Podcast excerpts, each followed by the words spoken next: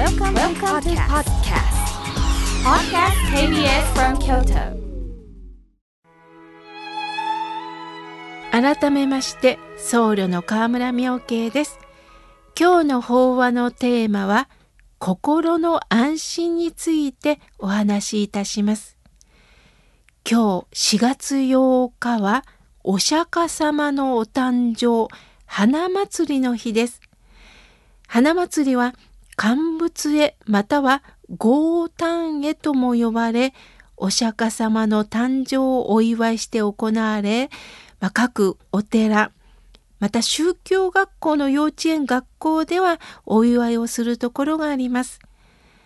お釈迦様は紀元前6世紀頃ヒマラヤ山脈の麓の国の釈迦族の王子として誕生されました。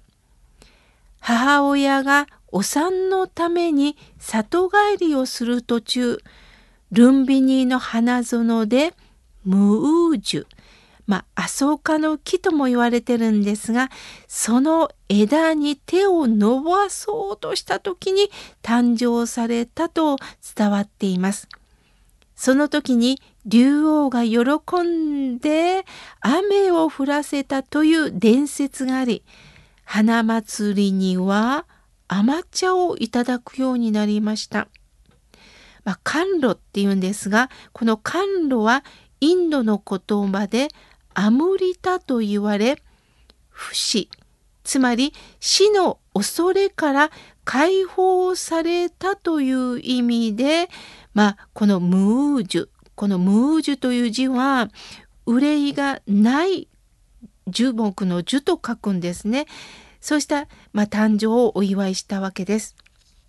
祝福を受けて誕生されたお釈迦様は七歩歩まれ右手で天を指さし左手で地面の地を指さして天上天下唯我独尊三階回句後藤安死とおっしゃったと言われています。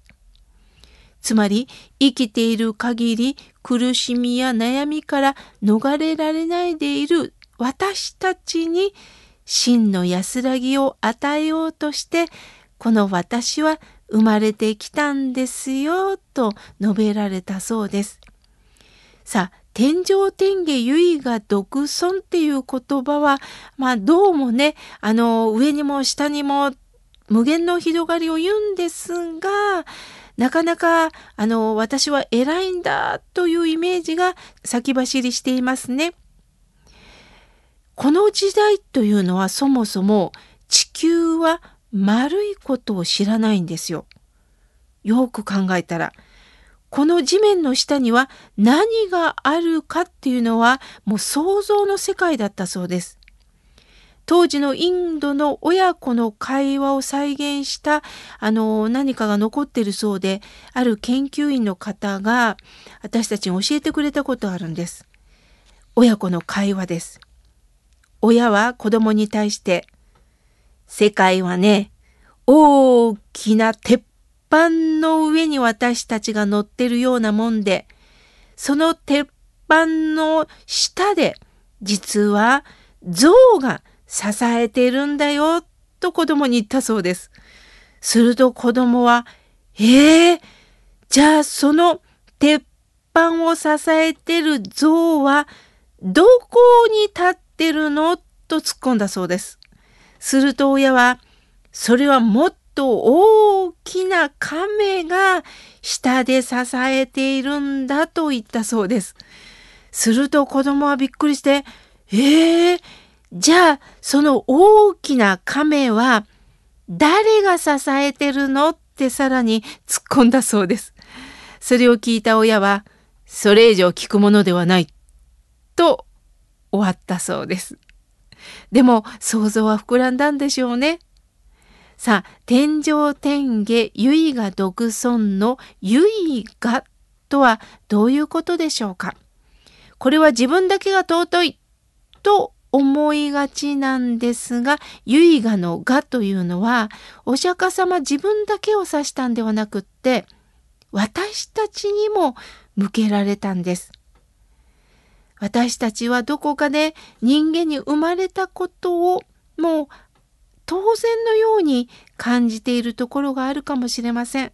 でもよくよく考えると人間で生まれたということは当たり前ではないんです。こういう言葉があります。人の身と書いて人参受けがし今すでに浮く受けがしなんです。もう私たち人間で生まれたのは奇跡なんですよ。生まれがたい。これ難しいと書きます。生まれがたい人間で生まれるということをもう心の底から喜ばないといけないんですよということです。皆さん、猛気不木の例えってご存知ですか？猛気っていうのは、猛は盲目の猛で、亀と書いて、あの木が浮いてると書いて猛気不木の例えです。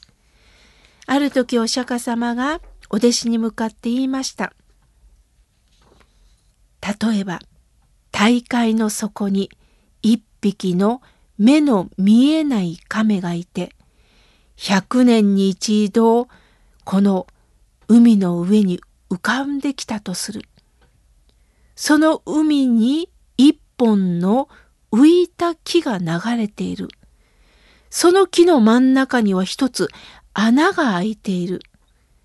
目の見えない亀が百年に一度浮かび上がった時、ちょうどその浮いた木の穴へ頭を突っ込むことはあるだろうかとお弟子に尋ねたそうです。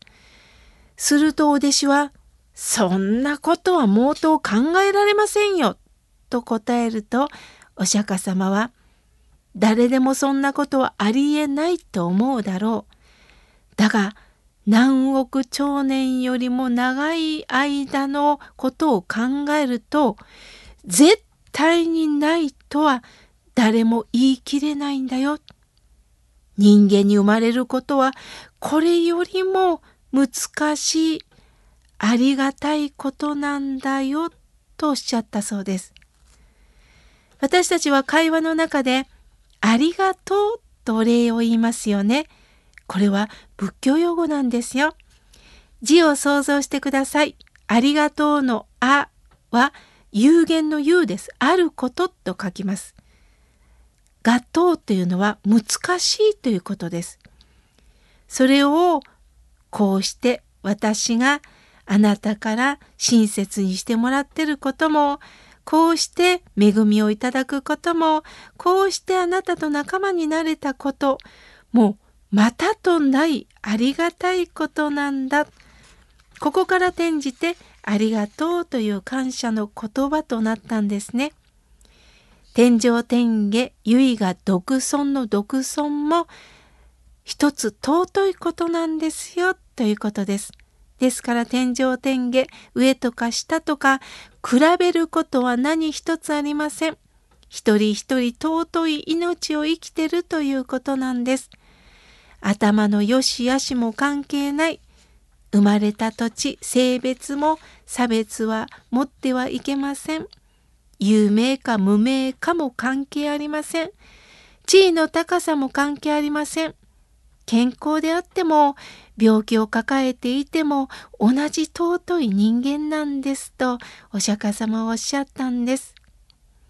天上天下唯我独尊の次に三階階区というのは三階というのは三つの世界の階と書きます。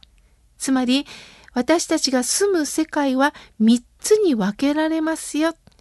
一つが欲界、欲望の界。様々な欲望のみで生きている世界があります。そして色界。これは絵とか彫刻とか音楽とか文学とか芸術の世界です。そして無色界。これは物質を超越した精神の世界。いわゆるこの哲学とか思想とか仏教のことなんですね。でも私たちはいただけたらいただいたことによって喜びもあるけど苦しむこともあるんですよ。お釈迦様はこの世は苦しい苦しい世の中を私たちは生きていかないといけないんですよ。じゃあその苦しいっていうのはやはり比較の中で私たちは生きるんです。自分と他人を比べて優越感や劣等感の中で生きているんですけれども本当の幸せっていうのは心が本当に安心できた状態なんですよ。ほっとした気持ちで生きられるかイライラしてしまうのかお釈迦様は一番にそのことを願われたんです。お釈迦様の誕生があったからこそこうして尊い仏教に出会え心に余裕を持って笑顔で生きていけるんですね。今日は心の安心についてお話しいたしました。